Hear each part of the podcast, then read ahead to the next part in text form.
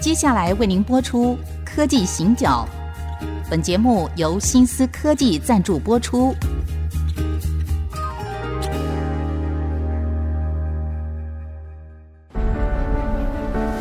从区域情势、产业变迁到文化体验，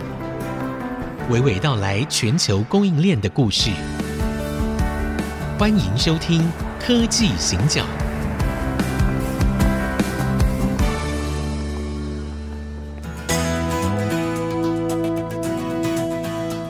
这里是 IC 之音主客广播 FM 九七点五，欢迎收听《科技行脚》。大家好，我是 Digitime 社长黄清佑。我是人工智慧科技基金会执行长温怡玲。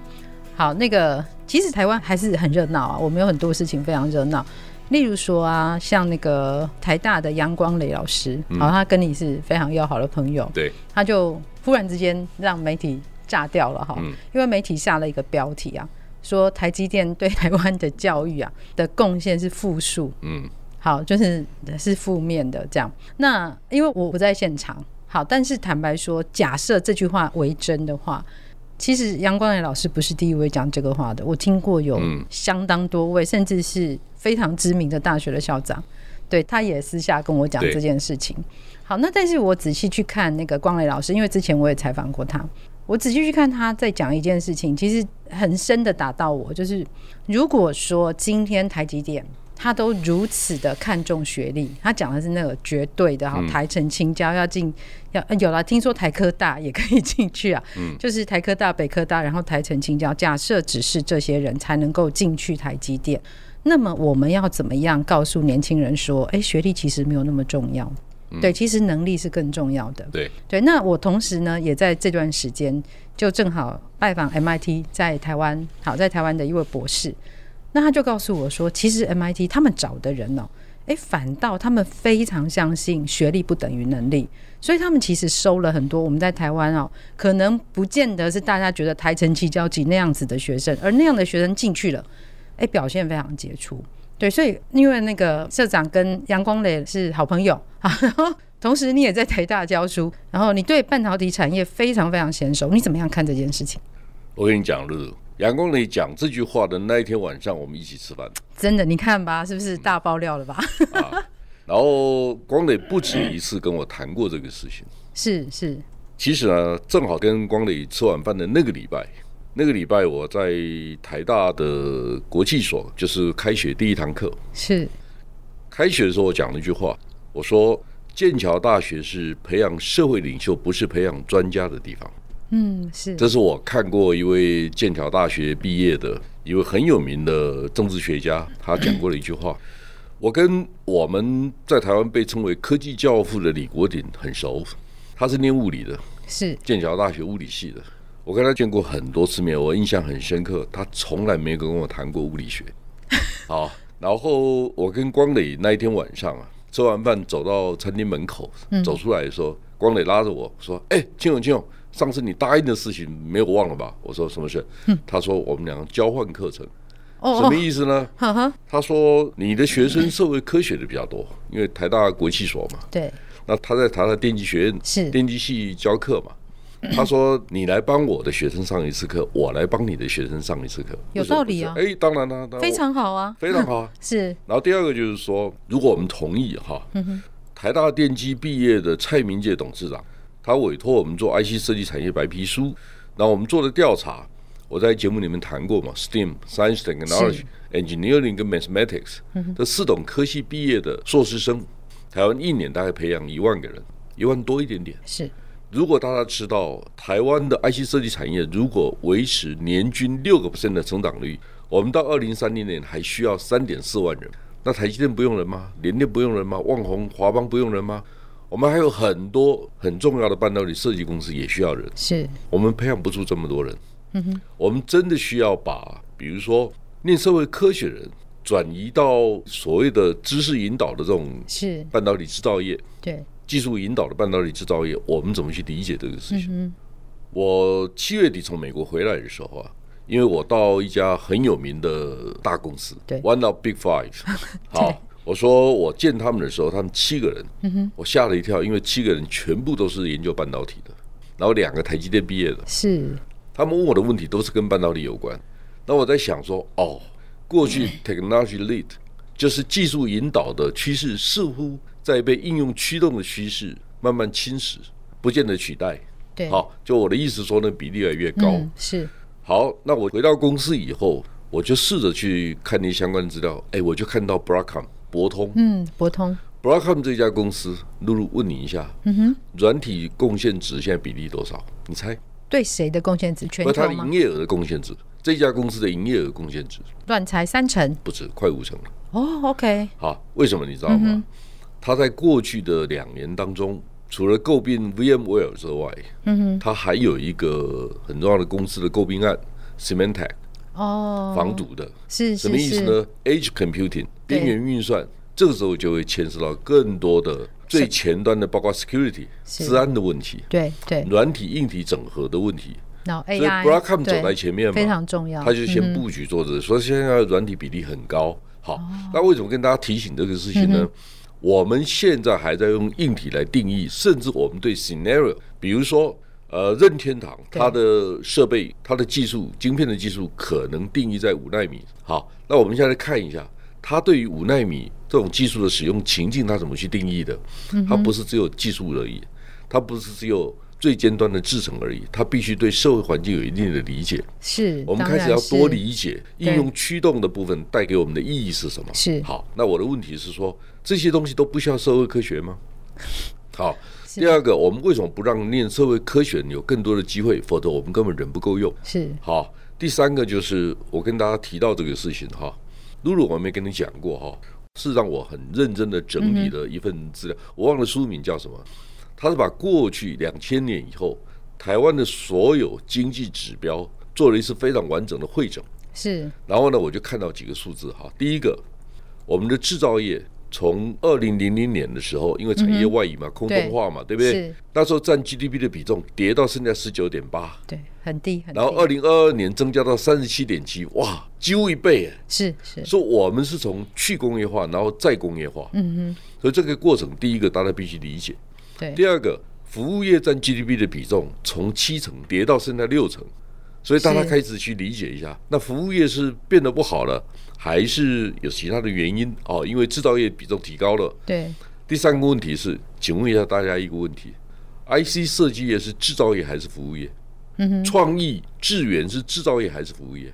如果它被归纳成半导体，它就是制造业哦。是但是 IC 设计业叫 fabless，就没有工没厂有了啊嘛，？他没有工厂啊，它没有工厂，对它怎么会是制造业呢？是好，问题在哪里？那 Dish Names 呢？嗯，Dish Names 是制造业还是服务业？媒体是制造业， 报告社 长啊，你用这样定义，我就很难回 很难回话哦。但是我们可以知道哈、 嗯哦，媒体当然是服务业嘛，是对不对？绝对是服务业但是我问你一个问题：嗯第一阶段如果没有制造业活得下来吗？很难呐，不，不是很难，是没有可能啊没有可能，根本不会开这家公司啊，。对 好、对或者我就转型了嘛，嗯，对不对？好，我的意思是说，如果大家知道我们的 IC 设计业一年的营业额是四百亿美金，是大家知道我以前在节目里面谈过哈，一个企业的附加价值率，包括营业净利、租税负担、资金成本、对折旧，嗯还有呢员工薪资跟奖金，嗯，这些都是一个企业对于社会的贡献。那我们 IC 设计业的比例很高，附加价值率非常高，嗯哼，因为他买的设备比较少，哈、对所以相对来讲，它的附加价值率很高。嗯哼，假设 IC 设计业的附加价值率用百分之八十来计算，是，那么台湾的 IC 设计业对台湾 GDP 的贡献值是超过四个 percent 的。对假设它是从制造业搬到服务业，那么服务业占 GDP 的比重就增加到百分之六十五5%，对制造业就会降低到百分之三三三四。嗯，好，所以这个结构会有不一样改。变哎，对第二个是定义的问题，我的问题不是我对还是错，嗯对我的问题是。台湾的经济学家有没有根据台湾的产业特色重新定义 GDP 的意义？没有啊，他就美国那一套，因为在全世界所有的国家，IC 设计业占 GDP 比重这么高的，台湾独一无二，对绝无对仅有。是不是可能比台湾更高，对因为美国的 GDP 总量很大，它对 IC 世界虽然很大对，嗯它比我们台湾大好几倍，但是呢，它的 GDP 大我们不止五倍十倍，是而这两个不一样，只是因为台湾跟人家长得不一样，所以你必须用自己的方法去定义我们的产业。第二个就必须知道台湾的发展产业发展方法跟人家不一样嘛，对我们要发展什么？二点五次产业，二次产业是制造业，三次产业是服务业，一次产业呢，一级产业也有人这样讲，是是一级产业是农业嘛，农对不对业？农林农渔业只有牧一点六个 percent，嗯是农业不是不重要，农业是涵养土地、吸纳就业人口是都很重要，所以它没有对错的问题哈。是啊重点是因为我们跟人家长得不一样，我对们要用自己的方法去定义。是好，那我的问题就是说，制造业哈，嗯，有没有可能根据我们蓬勃发展的制造业，发展出高附加价值的服务业？这才是关键嘛。我觉得这是非常关键的问题啊。然后刚刚提到经济学家，我们其实那个整个指标的调整怎么样，真的是很符合台湾的现况。我觉得这是一个非常好的问题。我们休息一下，待会回来继续请教社长。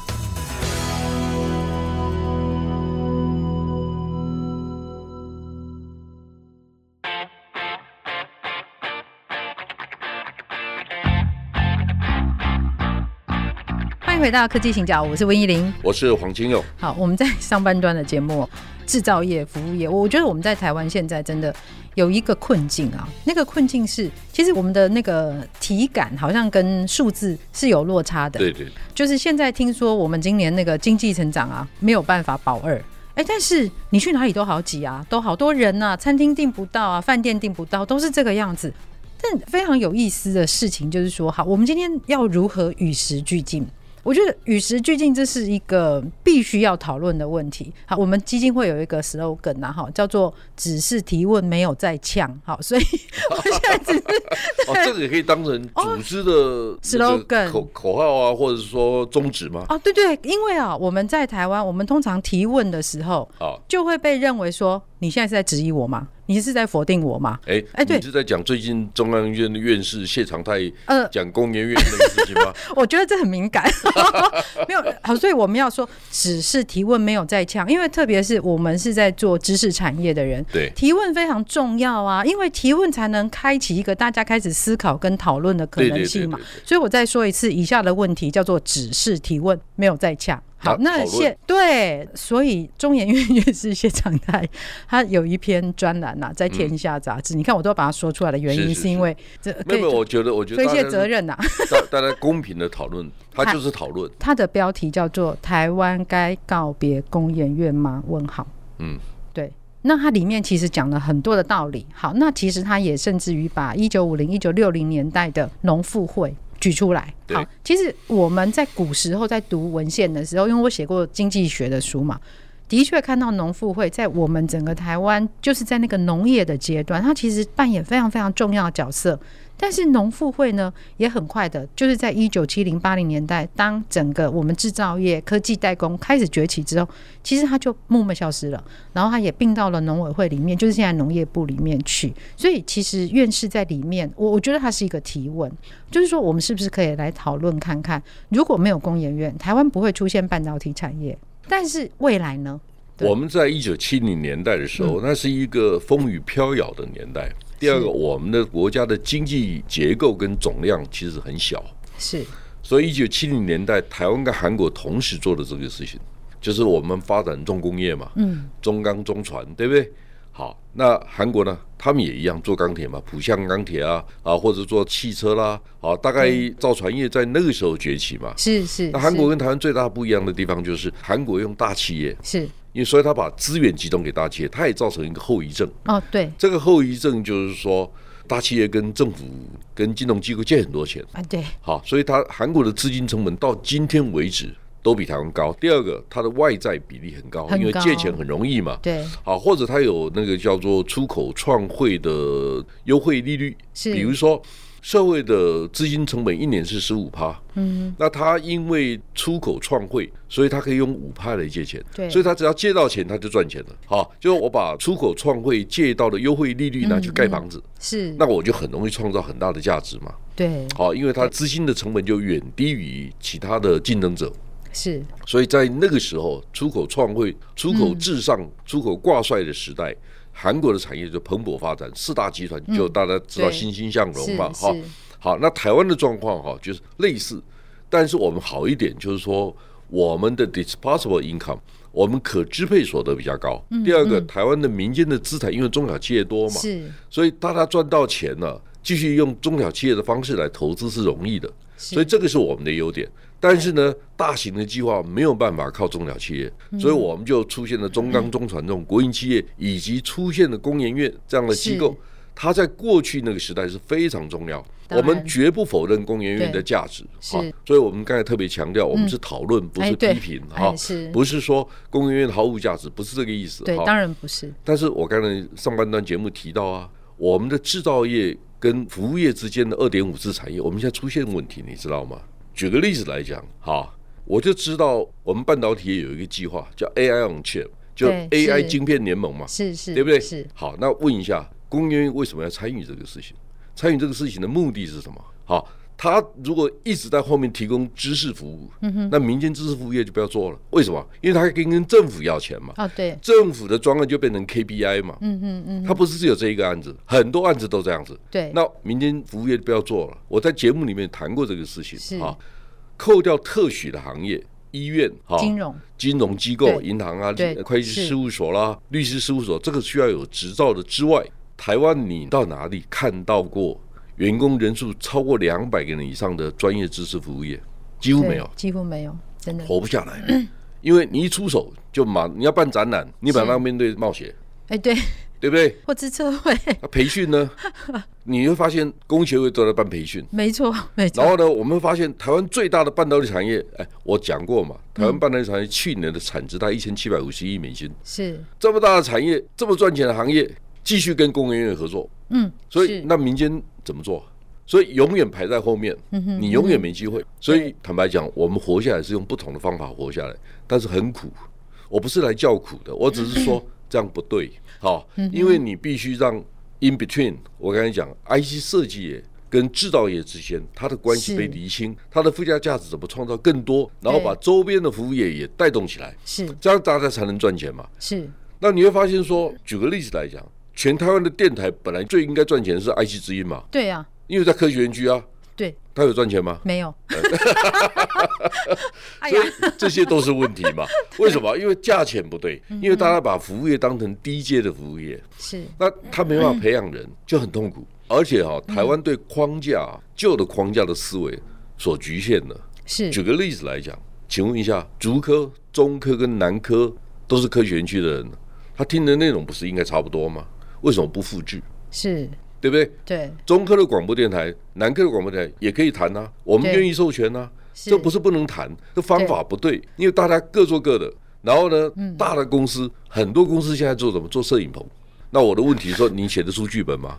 好，你知道那个影音怎么调整吗？你真的要做这，每个人都要做这个事情吗？每个人都 in house 做，这我就非常有感觉啊，因为我以前在媒体的时候，会发现所有的杂志啊都会去盖摄影棚，所有平面媒体都去盖摄影棚，为什么？嗯，因为他们觉得他们只要有影音就可以赚钱。对然后有趣的是呢，那电视台啊，有线电视的频道，他们呢去办杂志，为什么？ 因为他们觉得他们办杂志可以赚钱。所以我那个时候常有机会，我就说：“哎、各位，我们可不可以尊重一下别人的专业？为什么你会觉得我们做我们并不擅长的事情，好，然后这么匆忙的来做？我只要有那个型，我就可以赚钱。我我看到对联发科公布的那个员工的平均薪资是是四百九十九万，啊哈，你要用这种薪资去做影音吗？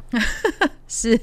好，你为什么不给其他人有一些机会？你不管给哪个媒体都可以。好，大家都有机会。那第二个，嗯对你可以要求更专业嘛？其实我最近刚听到，因为有一个大学老师，我们正在谈未来的合作，他就说他的老师之前在美国的那个太空总署工作，他们呢有一个那个发射太空船的计划，长达九年，但是前面花了四年半，一行扣都没有写。完全没有在做这些事情，他们在做什么？他们做 research，对他们去调查说，哎、这方面有什么厉害的专家，有什么厉害的可以做的这种小的新创公司，我们应该建立起怎么样的一个架构？就是他们其实是有他们花了很多时间在定义规格。对，在前面，然后框嗯架，然后去寻找说，哎、有什么人是可以找来不一是、啊、起台做湾的？不是、啊，台湾讨论这种问题是找一百个人来，嗯，只要五十一个人支持你，就投票的概念呐、哦，是你就赢了。真的，我你声音多了你就赢 了。然后你会发现另外一个问题，半导体业这么强，你像上那个社群媒体去看，嗯每天至少有一百个人在评论半导体，哦有啊，然后至少一百个。啊开各种课有好非常那多，很多人问我，你为什么不讲？我说，对，我就变成一百个人其中一个吗？ 那第二个，我真的跟陈文茜、唐湘龙呛谁比较 厉害吗？我需要这样子吗？好，呃我做了三十八年呢、是那我很认真读书哦，我不是打混的哦。那我有这么多 员工，然后我能怎么样？没有，所以呢，我们这一集呢，可能大家会发现说，我们两个今天怎么特别嗨哈？对，再说一遍，我们只是提讨问论，对，只是讨论，没有再呛哈。这句话听起来很年轻，对对对不对？对因为这是我的同事们说的 话。其实觉得在我们的节目当中有一个非常重要的功能是，我们把我们认为应该要讨论的议题可以提出来，媒体的角色是真的，我们跳脱只是为了骂人，是为了流量。对因为坦白讲，我们不需要。是我们重点是说，作为一个知识工作者，嗯，你的责任是什么？我们认为说，所有的资源应该得到公平的对待没错跟分没配，错，是这时候是然后每一个人都应该得到尊重。是那我告诉你，我正在读一本书《欧洲的心脏》，他谈德国嗯对怎么改变自己。是德国跟台湾都被认为是全世界隐形冠军最多的国家。啊，对我们刚好就是然 后呢，台湾人碰到复杂的问题是说啊，这个徒劳无功，别费力气了，所嗯以是我们效率蛮好的。啊，对那德国人说，这么复杂的问题，我一定要花很多力气把它搞清楚是，我才能创造价值。好这啊两个非常不一样。所以呢，这本书呢没有办法了，既然已经指定了，那我们下一集的时候就来跟大家分享这本书，叫做《欧洲的心脏》。我们节目到这边告一个段落，谢谢大家。谢谢，拜拜。本节目由新思科技赞助播出。新思科技为台湾半导体业创新，从晶片到软体，推动万物智能新时代。